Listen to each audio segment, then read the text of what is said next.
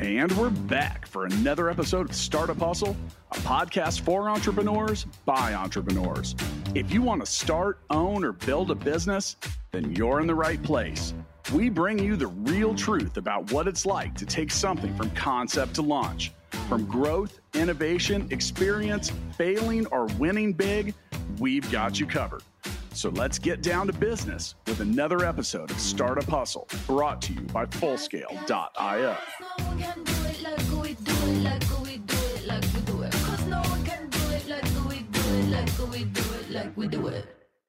What's up, hustlers? Welcome back. This is Andrew Morgans, founder of Marknology, here as today's host of Startup Hustle, covering all things e commerce, Amazon, startups, entrepreneurship, honestly, anything under those buckets we're talking about here. Today's title is going to be the future of food. But before I, I get into um, uh, telling you more about that and like what that title exactly means, and before I introduce today's guest, I want to give a shout out to our sponsor for today's episode, Fullscale.io. If you're hiring software developers and having a hard time, Fullscale can help you build a software team quickly and affordably and as a platform to help you manage that team. Visit fullscale.io to learn more. Today's guest is Ryan Bethencourt. Ryan, welcome to the welcome to the show. Thanks, Matt. It's a pleasure to be with you. Yeah, nice to meet you. Um, founder founder of Wild Earth, um, and someone that is uh, a fellow um, pet brand owner. Okay, uh, you know I've been doing it for going on seven years um, with my co-founder Ben Bellinson. Um, it can be a little bit difficult. So I'm super excited to hear your story and honestly hear like how you've gotten to where you are um, with the success that you guys have had. Uh, just for my own curiosity, much less our listeners. So I'll try to make it useful for everyone. Um, but why I love getting started, just kind of like um, I want to know your story, and I want to know the origin story, not just you know, not just the future of food, and not just what is Wild Earth, but um, you know, Ryan and um, you know how did you get into this space of of owning a, a brand that has to do with pet food? And um, you know have you been an entrepreneur? Let's start with this one. Have you been an entrepreneur like um, you know since you were a kid? Is it something that you always thought you'd be doing or is it something you kind of found? Yeah no no i i i i, I would say i became an accidental entrepreneur so i've, I've always loved science right? So i i would okay. say i was like a frustrated scientist. Um, I even remember I, I have I don't know if you remember those as kids. Some of us had like chemistry sets and things. So did, did you ever have one of those chemistry sets? You could make like little crystals. You put like different lotions and potions together, and there were like these little cool little like labs that you could get. And I remember I would make these little crystals, different colors, and I would try and sell them to people. Right? Okay. Was, you know, I love the science. I love creating it, but then I would I would try and sell it. I'd be like, Hey, I made a crystal. Do you want to buy it? And you know, most people were like, you know this this is not a crystal you can do anything with. Um, but like that was that, that was my like early early days. I've always loved science and i i became a, a, a frustrated scientist because i wanted to i wanted to become an entrepreneur. And and i saw a lot of my friends in the tech space were becoming entrepreneurs and very few scientists were. And so i kind of started can, we stop ryan not to interrupt but i i want i don't want you to skip this part okay? Yeah. so i want to i want to go into this um, you said you always wanted to be an entrepreneur, but you kind of fell into it by accident. Yeah. Um, because you were a scientist, right? So did you? Were your parents like business owners? Were they like yeah. entrepreneurs? Like, what yeah, was the first like glimpse of, of entrepreneurship that you saw?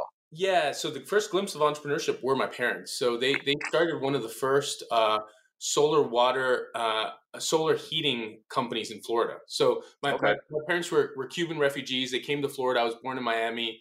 Um, they started uh, a solar water heating company. I mean, this was you know thir- you know uh, thirty years, forty years ago, um, and so um, you know they they kind of showed me that you could actually build something. And at the time, that was pretty advanced. Like they were putting solar panels on people's roofs to heat their water and and yeah. all that other sort of stuff. And so that was, and it was really, some, yeah. Go ahead. That was something that you like because uh, I meet some that are like inspired by that and want to do that, and then others that are like, I'm doing anything but business ownership. Like my parents, it was a struggle. They hate, you know, they fought all the time. We never had money. Um, it was something that you were like, I want that too, and I wanted to like invent stuff. Yeah, it was it was a mixture because that that so that company failed. So my father, eh, long story, like we go real back. My father left us when we were when I was six years old, and and and he took all the money. Right, he had a midlife okay. crisis. The company failed. My mother had to lay off. uh, like things 12 employees with no money. So so he basically took payroll, and so sure. she had to lay them off, and it was it was a horrible time. We became you know pretty poor at that time. Um, and so it was it was like this very mixed thing where I saw them build something amazing, and then I saw it all fall apart. And okay. and and so for me, you know, the one thing that um, that really kind of kind of kept me engaged with science, right? So I was like, I, I was I was a scientist, but I had this like I wanted to build stuff, I wanted to move things quickly, um, and I, I only realized later that I loved selling things, that I loved the idea of building businesses, and and I I just I, I never really I'd never seen anyone that built a science-based business, right? So for me, that was kind of new. Tech, I guess, solar solar heating and whatever. That was a bit a bit technology focused, um, but it was it was actually um, when I was in the lab. So I became a I became a scientist. I dropped out of okay. my PhD um, because I was so frustrated how slow everything was moving. Um, yeah, and, and all my you know all my professors at the time were like, well, if you if you if you're no longer a scientist, we don't know what you're going to do you know, like get a job somewhere, like be a lab manager or something. And I was like, wow, that doesn't sound great to me. Sounds horrible. It's yeah. right. It's like I literally drop out because things move so slow, and I have to like run the lab instead or something because I then I would do some business stuff, I guess. And so I kind of went out into the wilderness and started in pharmaceutical sales, and I, I learned how to sell there. Right. So yeah.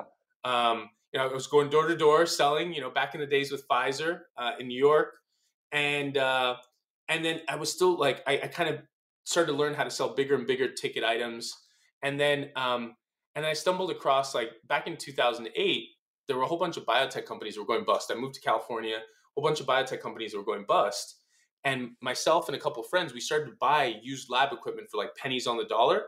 And we started to make labs in like our kitchens, in our in our garage. I didn't have a garage, I had a kitchen, right? So I had an apartment. So I was um, but we were making labs where we lived and we're doing science. And I was like, this is this is interesting, cool. right? It was like I was like, maybe we could do low cost biotech. Like maybe that's possible.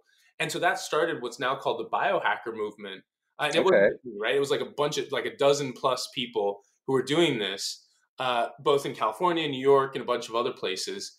Um, and then it gave me this idea. I was like, well, how do we help scientists become entrepreneurs? Because I, I was really frustrated, right? Like I love science, but you know, I'd never heard of anyone starting a company, a science-based business for like a 50k, right, or 100k. But uh, you know, I knew all these people that started like software businesses with like nothing, a computer and like some software, um, right? And and so so I was like, how do we how do we do low cost science and, and low cost uh, biotech? And and and that started me on a journey to figure that out. I started a biotech accelerator totally by accident.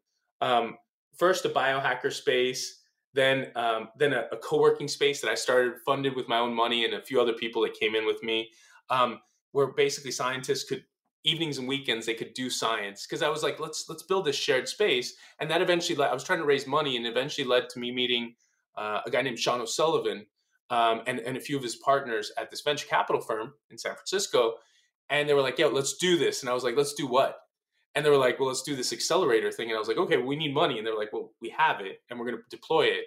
And so I was like, oh. And so I became like this accidental investor.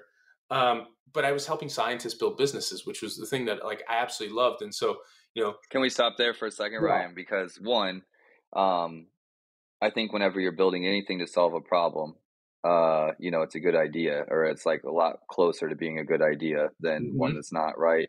And then when you're just providing value for people because it's something that you would appreciate or that you liked and you're solving that for you and you're like, you know what, this can help others along the way. I think that's something that's pretty powerful. And something that I can relate to is um, so I have a bachelor's of science in computer science. Yep. yep. So, you know, not a scientist in that sense, but you're a computer um, scientist. Still yeah, science. Yeah, right. Yeah, exactly. And you know, when I was a kid, uh, my parents were missionaries to Africa. Oh wow! So I'm kind of an immigrant in a different kind of sense too. I moved back from Africa when I was 16 to wow, here to the. US. So it's like I'm an American immigrant and it's, you know, a different kind of way. Just like I just really didn't know understand America and how it worked. Um, but I was always tinkering, right? Like I was hacking our internet satellite in Congo and to get faster oh, speeds oh, wow. and like, you know, hacking yeah. software to get access to it to fix things. you know, that's, and not, that's not a normal story. I was a- hacking our internet sal- satellite in the Congo, right? Like that is not a normal story, which just kind of shows that that's that really made you think different, right?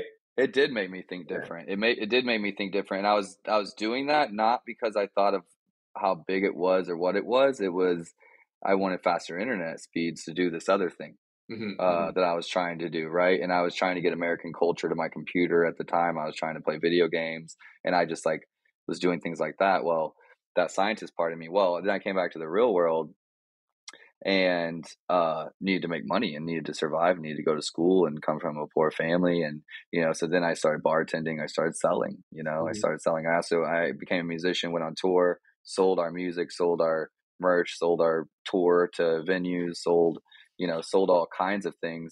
Um, and you learn to sell yourself like along that way too, Mm-hmm. right? So it was like, it was interesting. And, and I think it's, since I dug into your story, we're getting a little bit more because it becomes how do you become like, you know, branding, marketing, and selling a product when you're a data person or a scientist person. Yeah.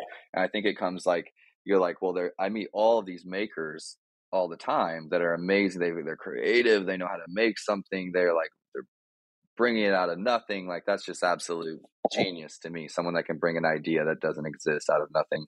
Um, but also when I was playing music, uh, I lived at home. I didn't have, I couldn't rent a studio. And I was like, you know, how amazing would it be to have this place where you just have all these instruments, like these different rooms that people can come in and rent them out and have band practice and, you know, everything set up because it's not easy to just have all that gear and all of that equipment somewhere and really practice if you're trying to make it. So sounds very familiar, right? I didn't have I wouldn't say that I had a lot of friends around me that were entrepreneurs or doing the thing or like kind of showing the roadmap.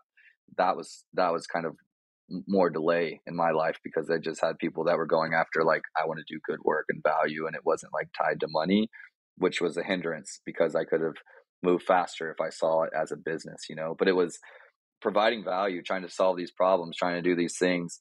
Okay, now I'm selling to survive. Oh wow, I can all these different skills I have now when I've actually found something, which was like e-commerce and digital marketing and, and that kind of um, discovery and trailblazing was like, oh, I have all these skills I can pull from from all these other things before. And I just wanted to, I just wanted to like give a couple notes on just like you know the knowledge you just dropped there around. Well, I I wasn't even really thinking of it as a real business. I was yeah doing it for myself, you know. And then then I had some backing, and then you know, and then I was like, okay, I was um, getting to the core of things like and maybe that was motivated by um, well you know why did dad leave or why did this not work or why did mom's business fail or why did you know um, you know what's the next thing next to solar whoever knows what that motivation is um, it's But- cool to pull it all the way back But I think around that you, you hit a really important point, which was like this kind of falling into selling, right?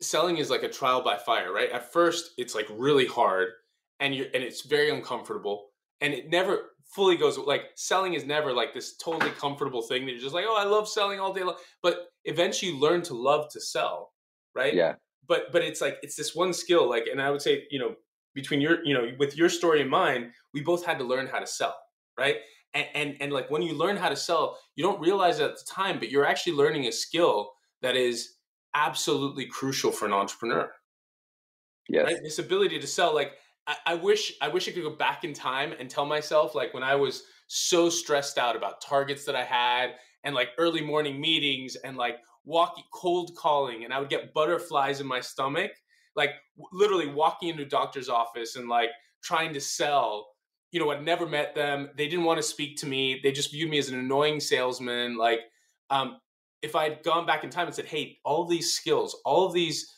experiences and like honestly pretty scary experiences sometimes that you've had will will be valuable in the future right? For you as an entrepreneur for you as a builder for you as a salesperson for you to to train other people right? Um but but you know you, you like rarely does anyone ever tell you that right? Like yeah no right no no one's like look i know you this, this is like your vision for where you see yourself and like this year this two years right now are like going to be crucial for whenever you launch that business to be able to handle rejection to be able to like you know if like one thing i realized was i don't i actually love to sell i hated selling religion as a kid That's what I didn't love. Yeah. Right. Yeah. You know, and it was like what was pushed down my throat was just like, you know, door to door, Sunday school, or, you know, and I, I have faith, like to an extent, yeah. right? But it was not like selling religion. Yeah. But if I'm selling something that I actually believe helps people, right? And I, I do know that religion helps some people, okay, for everyone listening. But like for me, if I believe that something helps someone, like let's say it's um, hiring Marknology to help someone on Amazon, the right brand, or it's um, you know, sell, working with products that are good. Once we are selling them, I'm like, I can sell the crap out of them because, you know, I really do believe that you working with us will give you the best chance at success. And I believe that it becomes super easy. And I think for most people, at least me, I was like bullied. I was a redhead that's like African on the inside. I was like, it was not an easy like assimilation for me into American culture. And for me, like, I didn't see a lot of value in myself like you know for my young 20s probably yeah. and things like that you know self confidence and esteem and stuff like that but it was like but this thing that i do or this thing that i'm selling like does have value so it was like mm-hmm. if i was selling myself as a service like you know hire me to do this or choose me to work here like i was pretty like timid you know or shy but if i was selling something like um, you know, a product or a service or my team or a company, I found that I was like pretty bold and outgoing and like confident. And so that was one thing that I just tried to do to kind of hack my confidence early on when it came to like rejection and like getting in there and then tying that to my scientist self of saying, I know that if I talk to 100 people, I'm going to close five it's the data. The data says like I talked to 100, it's the numbers. You know, I'll get five of them to say and, yes and, And by the way, Matt, that applies to everything, right? It applies literally to everything from cu- getting customers to getting partners, uh, hiring, um, uh, raising money, right? Like raising money is a numbers game. Like it literally is numbers game. And, and it's like, it, what's interesting to me is how few people you know talk about how even raising money is a numbers game like you you literally put together a targeting list and you go down the targeting list and by the way most of the investors you talk to are going to tell you no you're an idiot no one wants this no one will ever buy this and you just keep going right and and you feel terrible like you and, and then you just reset and then keep keep going and then actually some of the most successful entrepreneurs who've raised incredible amounts of money get rejected the most right? Yeah. Like, it, it, you know, but they just keep going. That's why I'm here. And I'm like, I have a lot to prove still, you know, I, I feel like, you know, just getting started.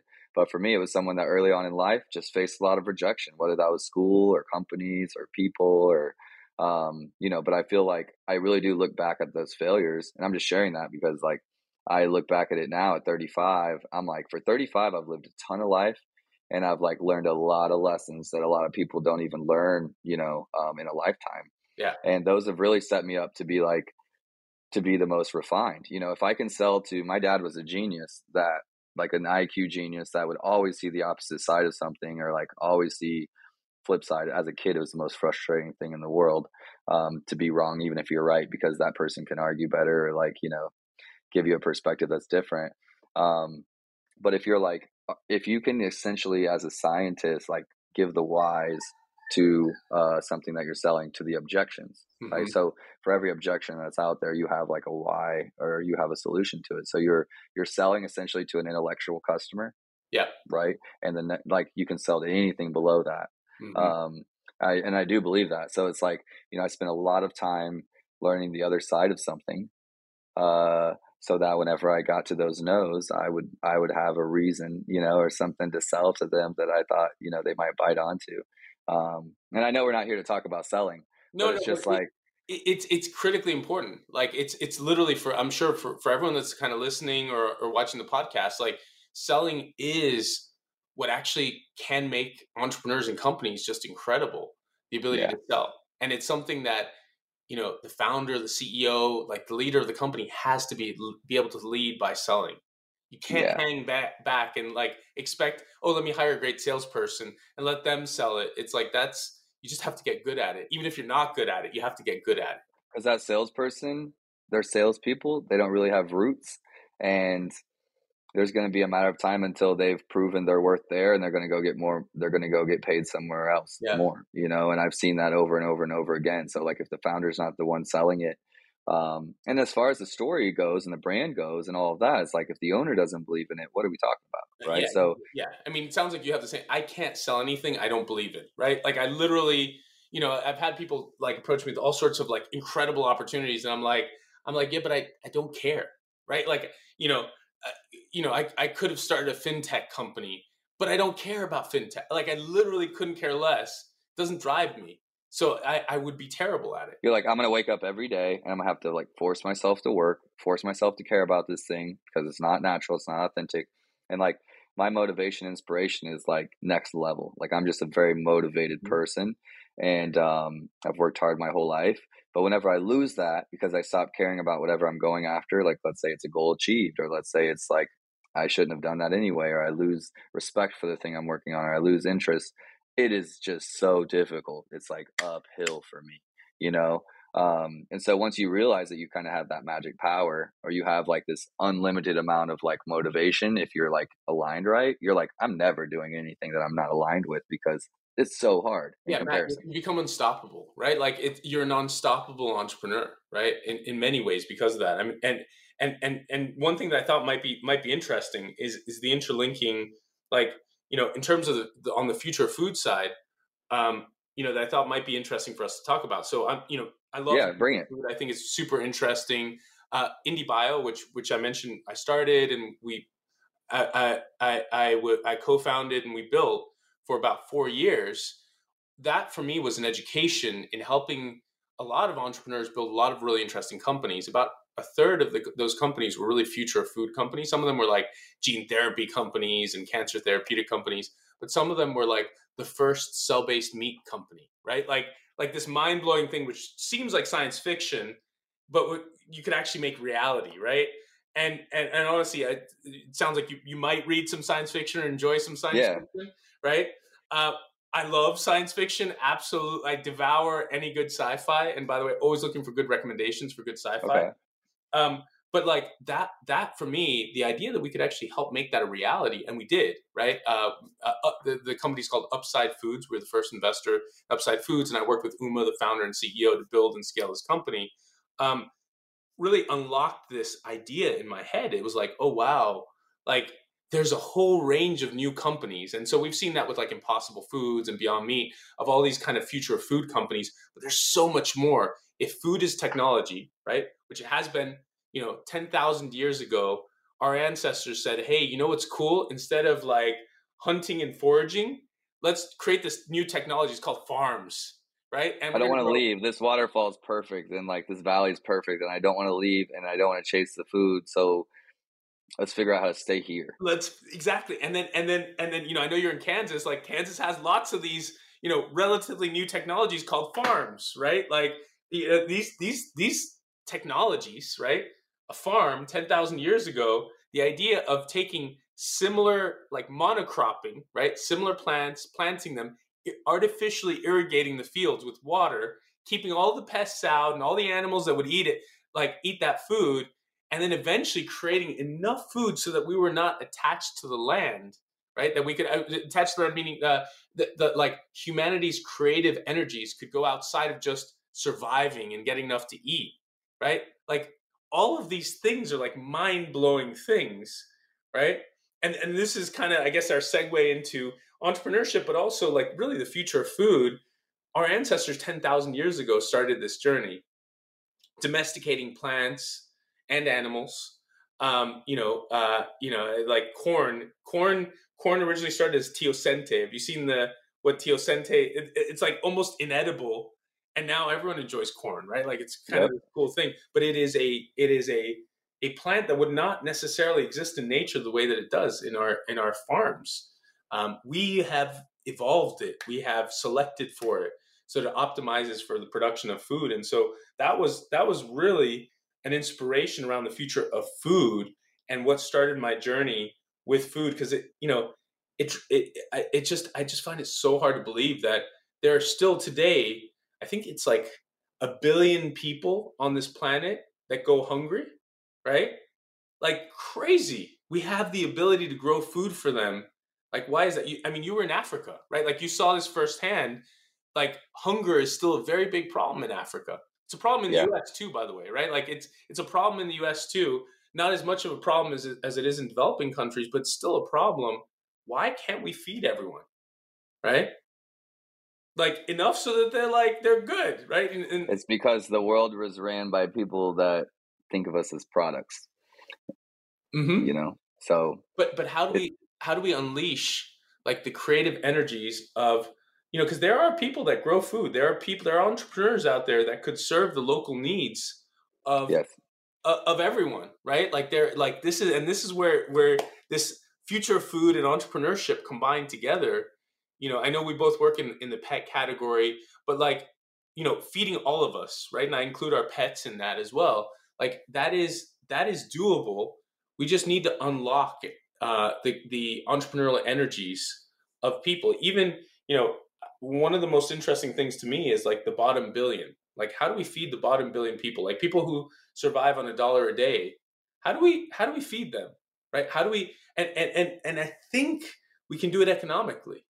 And so that I think I think some of it is is releasing people like myself and you that you know come from humble beginnings where we had to at least me like i'm still in that path of like providing for my family my mom and my dad and my sisters and mm-hmm. you know, we're taking care of people like in the in the uh, the hierarchy of needs right mm-hmm. we're taking care of some of those baseline needs of security and safety and um you know just some of the minds of the world that can solve these problems are tied up doing things they shouldn't be doing right and so you know i feel no guilt whenever i'm i'm taking brands digital and you know getting rid of some jobs um or creating other jobs right? Yeah. or like what else are you going to do with your your brain space? I don't know. Figure it out. Solve hunger. Like you know there's like so many other things we can be doing outside of like you know bagging groceries or you know driving a truck or like some of these things that are getting automated mm-hmm. um you know because everyone has this potential. I'm nobody. I'm just someone that's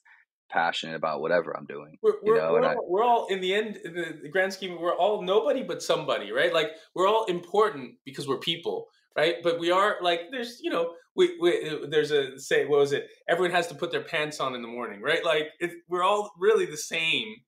Um, like I'm, I'm, I'm different in that I grew up in a war torn Congo with saw crazy things. It's honestly like a sci-fi movie, uh, Ryan. Like honestly, like it's, it's. I don't. Even, I didn't even explain to people until my 30s because I just didn't know where to start, you know. And um, so, you know, what I bring to the table is literally perspective. Like I can see stuff from a different perspective and a different angle, uh, and maybe be outside the box coming, you know, coming to the table. If I was sitting in a room with a bunch of scientists, that might be my one contribution is I just see the problem from a different angle than than than the other minds, you know. And I'm like, that's something that all of us can do. It's free.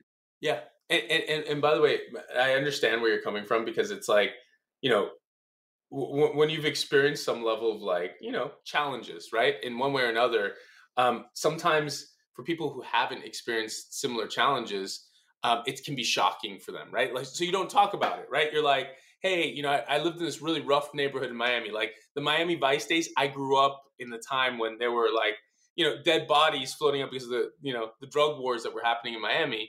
And it's like, you know, people just can't comprehend. You know, they, they view it as entertainment, like something you'd watch on TV, right? And and you see, you know, their life hasn't been threatened like that. Yeah, yeah, and and there are people, and and and we're relatively speaking in great shape. Like there are people who, you know, like like you were saying, people in the Congo, like people who were part of these civil wars, right? Like who are like, I mean, really had it really really hard. And and what I find really interesting is sometimes sometimes, unfortunately you know these these really traumatic things break people right and, but sometimes it makes people really really strong yeah right and makes so it breaks you right yeah mm-hmm. and and the sad part is like i'm sure you and i both have people in our lives that have been broken by traumatic experiences it, it's one of the hardest things when you have people in your life that have been broken by traumatic experiences.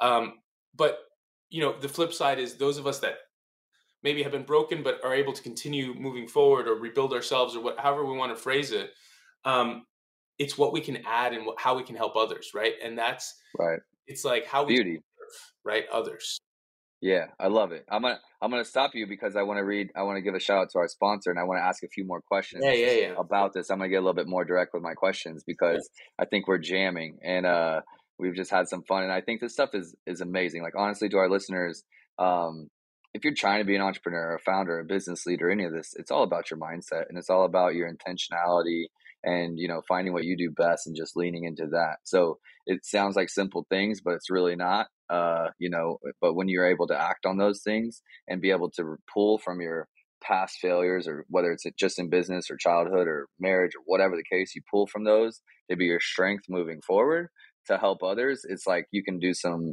you know amazing things so uh, shout out again to our sponsor. It's made this episode and this podcast possible.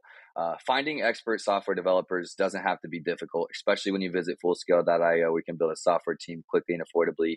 Use the Fullscale platform to define your technical needs and then see what available developers, testers, and leaders are ready to join your team. Visit fullscale.io to learn more. So, Ryan, yeah. We've talked about things you've done in the past. We've talked about things that have gotten you here. Yeah. We've talked about like, you know, passion and interests and um, covered some of the background, and I think I don't have nearly as much as I want. But for the sake of the podcast and the listeners here, we're talking about Wild Earth and we're yeah. talking about the future of food. Yeah. What are you doing now with Wild Earth?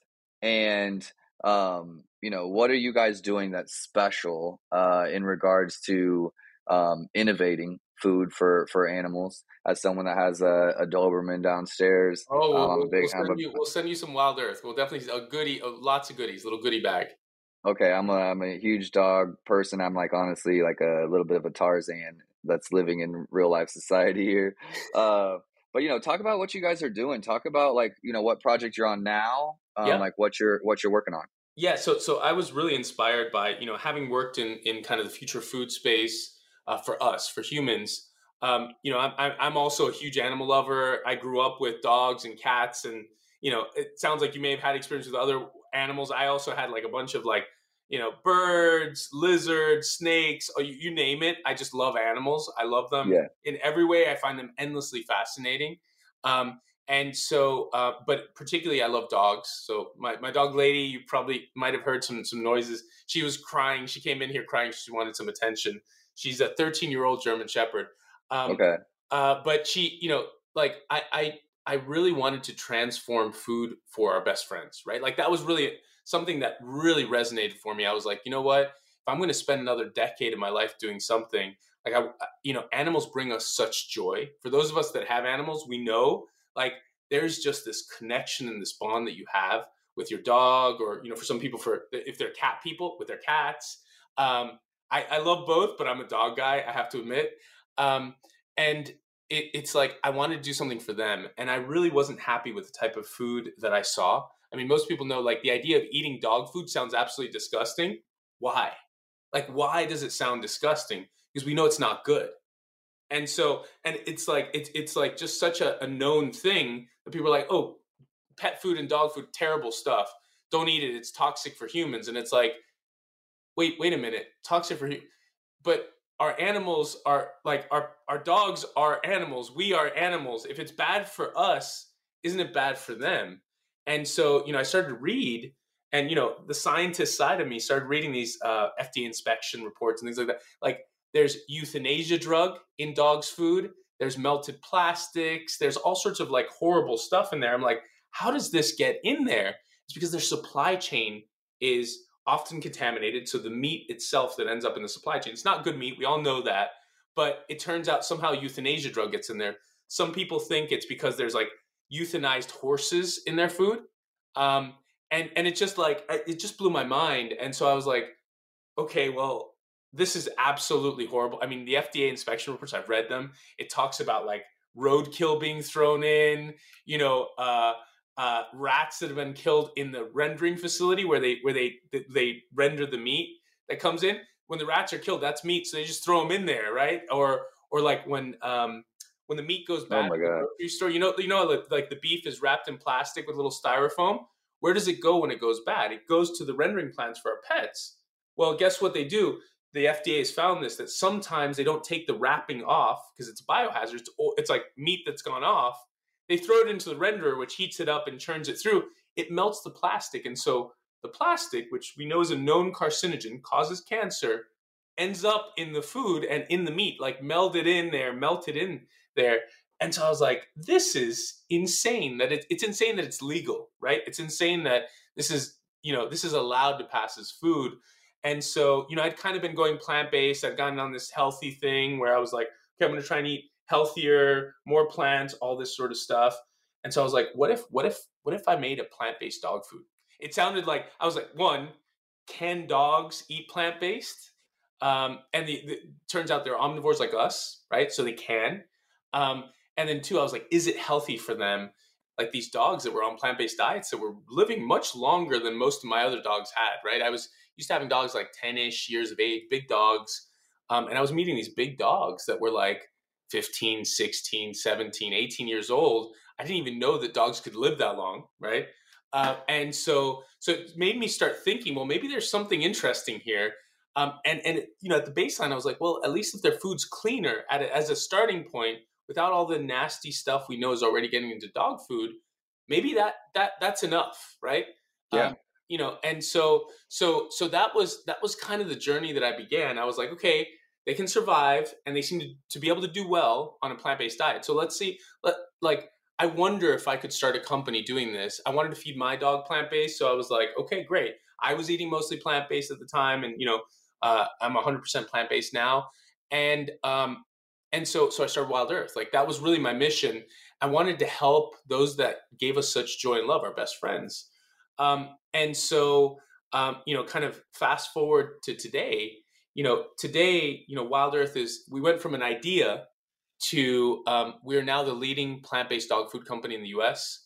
Uh, we're actually working on some lab grown meat, so some cell based meat. We're making uh, cell based chicken too. So, so we've, we've got plant based, which is which is our product that's out. We have eight products in the market. We have dog food, we have treats, we have supplements. Um, uh, the uh, the most fun part on this journey is I was able to go into Shark Tank. Um, you know, I closed Mark Cuban. At the time, all the other sharks thought it was absolutely crazy. We didn't have a product. We were still in the R and D stages. Mark came in. He he actually cut us a large check, actually one of the largest checks uh, uh, on that episode. He loved the idea of cleaner, healthier proteins for our pets. Um, and at the time, it was still kind of an idea and the other sharks made fun of him for investing because they were like, "This is crazy, you know, vegan dogs. This is nuts." Um, and of course, you know, Mark. I don't know. If, I don't know if you have a favorite on the tank. I don't know if you watch Shark Tank at all. Well, I have. Um, I have worked with the Mark Cuban brand twice Before. Oh, I didn't know that. I, amazing. Okay, great, great. On on Am, on Amazon. So like they found, you know, they came to me and they were like a Mark Cuban brand, and then you know like helping them on Amazon. So yeah, that's the kind of my t- connection. So yeah, I'm a, I'm a Mark Cuban fan. If I have to pick one. Yeah, Mark Mark is like I, I was before going on the show. I was a Mark Cuban fan. I love the other sharks too, and I, honestly, I find Mr. Wonderful hilarious. Right, like he always trying to get these like you know these uh, royalty deals and whatever else. I, I find those I find them hilarious. But like you know, really like sharks I'd like to work with, always Mark, you know, I, I, always found whatever he had to say absolutely fascinating. So going on the show, that was my hope that I was able to to, to kind of close Mark. I, I knew he liked some of these alternative proteins and like healthier plant based protein products. Um, and we started working together, and he really helped me, you know, get very practical about like how you know how do we reach consumers how do we make a practical product how do we launch how do we retail it sounds like you know you've worked with a lot of people may not know, but Mark Mark Cuban has the Mark Cuban companies. Like that's his like one of his companies. Uh, and and it's a great group of people that work for Mark in Mark Cuban in the Mark Cuban companies uh, company. Um, and uh, and so they really help. They really help the entrepreneurs that they back on Amazon and a bunch of different ways, you know, retail, all this sort of stuff. Um, and so so so I think one of the most interesting things, and, and we've been growing like really fast recently, actually. The last, I would say this year, we've been growing our revenue uh, 10% month on month, which is which is which is a lot. Um, is that uh, and actually earlier this year, two studies came out that shows that that these are peer reviewed, published studies. You can kind of Google them. Uh, that dogs on plant based diets have live between one to two years longer on average than dogs on conventional meat based kibble diets. And these were two separate studies done by two veterinary professors. And so now I think people are waking up to this idea of like, oh, it's not that you want to be vegan or that you want your dogs to be vegan. It's actually, if you want your dogs to be healthier and live longer, plant based diets are really good for them, better than conventional meat based kibble. And that I think has woken up a lot of consumers to the idea of like, oh wow, of course I want my dog to be healthier. Of course I want my dog with me for longer. And so we've really seen the benefit of that. And I think I think we're going to be seeing more data around plant-based diets and how it can be healthier for dogs.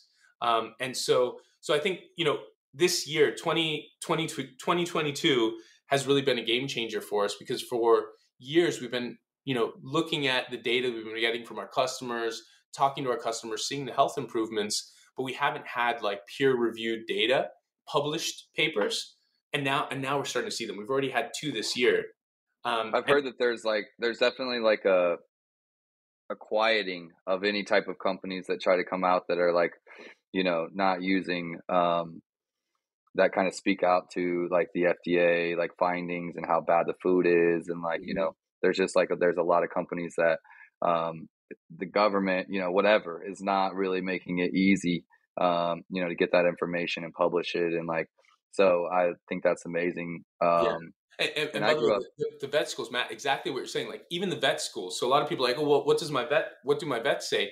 The vet schools. A lot of people don't realize this, but a lot of the big food companies that we all know uh, you know, there's like top four top food companies: Mars, Nestle, General Mills, you know, a couple of other uh, smaller food companies.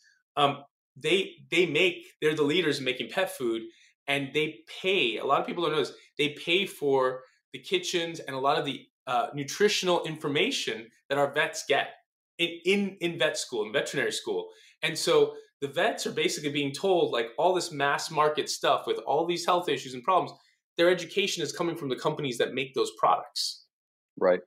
Exactly. Think about our public school system, but we won't go there. We won't yeah, go we, there. Yeah, we, we yeah we definitely don't need to go there. But but it's like it's one of those things where it's like it's like there is an alternative, and so you know for us now that we're starting to get this data, now we can start to really put it out there, and and what we're finding is we're finding it's helping a lot of people with like it's not necessarily that people are like oh I want my dog to live forever. Some people like that. I, I, I, you and I probably would be like, yes, I want my dog to live for very, I want my dog to be with me for literally as long as I'm alive. Um, but, but also, you know, they're dogs with like skin allergies that all of a sudden they switch to a plant based diet and suddenly, a their skin allergies just like humans. Yeah, just like humans. Just like humans. Like, way you know? better, way better. They're feeling healthier. They're feeling better, or less itchy paws. Suddenly, the itchy paws go away, or the diarrhea is gone, or like and it's just switching their diets let food be thy medicine right? We know that. And so now we're finally starting to see that with with with our you know with better and healthier food. And so um so that that's honestly been something that i've absolutely loved you know and i get i get pictures. I'm sure you do as well with your you know with, with your company too. Uh, i get pictures from our customers and that's like my favorite thing. You know these smiling dogs that are like happy you know either eating the food or you know being sneaky and going into the bag and eating the food. And, and so I just absolutely love it. Like I, you know, every business I has do. challenges, right? But it's, it's something that brings me joy every day. Well, we'll definitely have to wrap. Um, you know, after the podcast, I feel like I just had some marketing ideas for you while while you were oh, talking. I love that. I love so marketing I'll, I'll ideas. Yeah, I'll, yeah. I'll give you some free ideas, but um, you know, just also what's been working for us, what hasn't been working for us. You know, we have just a really high customer retention rate, so uh, you know, it allows us to go out there and get new customers. If you're keeping, you know, close to one out of two customers that find us, um, you know, and the the user generated content is just like, you know, it's it's amazing. Uh, they're trying to get in the box that's coming in the mail, you know, and they're trying to like they know what's in there, you know, and they're excited about it. And these are like supplements, so they're they're thinking of them like treats. You know, I know that they're they're packed full of vitamins and stuff, so you know it's good for them. And um, well, it's, it's, good, Matt. They know it's good stuff, right? They've had it, they smell it. You know, they can smell so much better than so the package is closed, but they can still smell the product, right? So yeah, and we know what's good for us. You know, like even humans, like you know, we're eating McDonald's or Taco Bell, and we know it's not good for us. And you know, but once you, maybe you get to this elevated state you've got a little bit more money than a Taco Bell budget, and it's like you got to change habits and just like adjust and get healthier and be able to afford. You know, for us, like I think one thing that's hard is it's like it's difficult and it costs more to be healthy. It does. Like in it this in this country, right? You have like yeah. to go to separate stores. You have to think more critically. You have to like order your items separately. There's nothing that comes that way. Especially if you're not in these like bigger, more advanced cities like LA and New York that have mm-hmm. these types of restaurants specifically to that, right? um, in Congo there wasn't dog food, so we legitimately made chicken and rice and yep. things like that for our dog every single day. Uh, you the know, were eating the same thing you were eating, right? Like that's, I mean, they that, really were. Yeah, mm-hmm. we were we were eating the same thing, and like that's how I grew up. Um, you know, they it wasn't just leftovers from us. It was like we made a separate meal for them, and I had a Belgian Shepherd, so oh, um, yeah, super, yeah, super intelligent dog that you're just like he needs to be fed that anyway. You know, it felt like a human that with their intelligence level. But you know, this is common sense stuff, and it's just like you know, um, I think it's awesome that companies are, um, you know, built around just doing better for others, even if that means like man's best friend. You know, and um, incredible work. And so, like, I, I, definitely want to talk about what you guys are doing. Maybe do an awesome collab. For sure. The owner, uh, my co-founder, um, is an amazing guy. He was at Disney and ESPN and some, you know, some very high level exec stuff. And and he had a, a sickness. Um, doctor said he had to, he couldn't do that job anymore. He needs to take it easy. Oh, and wow. you know, it, he had some animals that helped him uh, through that you know, mm-hmm. uh, mm-hmm. through that, through that, and um, we wanted to give back to them, you know, and so that's that's the company that that is Wagity and, and what we're doing. And by the way, that, um, that's ama- that's an amazing story, Matt, because I think that's like when you really connect, like you know, a lot of people say, oh, you know, your dog can't talk to you. It's like yes, they can. They talk to you through how they move, through their eyes. Like for those of us that have dogs that love them, they love us back, and and you have a true, it's a special connection you have with them especially through the hard times, right? So it sounds like your co-founder yeah. um, experienced that, right? Like the connection that really took him through the illness, um, and he was, you know, his best friend was there for him, his best friend. Yes, I mean it's it's authentic, it's true, and like the products that were made were not made sure as a business, but it was also made like um, you know with them in mind, and mm-hmm. so you know quality ingredients and quality stuff like that. I love it um, we're coming up on time, yeah. and I like you know I just feel like some of the, some of these conversations just go uh, in the left field when you're really just jamming and you're aligned, and uh, I could bring up sci-fi, but I won't because I know yeah. we'd be here forever. we'll, we'll be this, here for hours talking about sci-fi, right? So no, but this has been absolutely amazing, and um, it's super cool to see innovation in food. And I know the uphill battle that you have, so that's where I'm I'm leaning my resources. If there's anything I can do, um, anyone listening, um, want to support a good cause. I know we got a lot of we got a lot of animal lovers on the show. So you know, Wild Earth. I'm looking forward to getting my my treats or, or a bag of food. Um, we'll, we'll, get you all, all of it, Matt. So wildearth.com for, for anyone that's interested. We're also on Chewy, Amazon, uh, Walmart, wherever you shop. We're online and we'll be coming out in retail soon. But right now, we're still primarily online. Uh, but we are one of the fastest growing dog food brands in the US um, and are focused really on making healthier, better plant-based products for our, pet, our best friends. No, I absolutely love it, and we'll have to do it. We'll have to get you back on the show to see where things are. Um, you know, a few months down the road, and then circle back up as you're. Uh, I know you're developing new product around chicken. I'm not going to try yeah. to speak to that in scientific terms, yeah. but you know, we'll love to know how that's going as you release a new line and um, and and see where you guys are. One more time, Shout out to our sponsor, Fullscale.io. Do you need to hire software engineers, testers, or leaders? Let Fullscale help. They have the people and the platform to help you build and manage a team of experts. When you visit Fullscale.io, all you need to do is answer a few questions and let the platform match you up with fully vetted, highly experienced team of software engineers, testers, and leaders. At Fullscale, they specialize in building long-term teams that work only for you. Learn more when you visit Fullscale.io. Ryan, it's been an absolute pleasure having on you on the show and getting to jam with you about your passions and Wild Earth and everything that you've been up to. Um, thanks again for your time and thank you, hustlers, for your attention. We'll see you next time. Startup Hustles brought to you by Fullscale.io, helping you build a software team quickly and affordably. Make sure you reach down and hit that subscribe button, then come find us on Instagram. See you next time. Let go.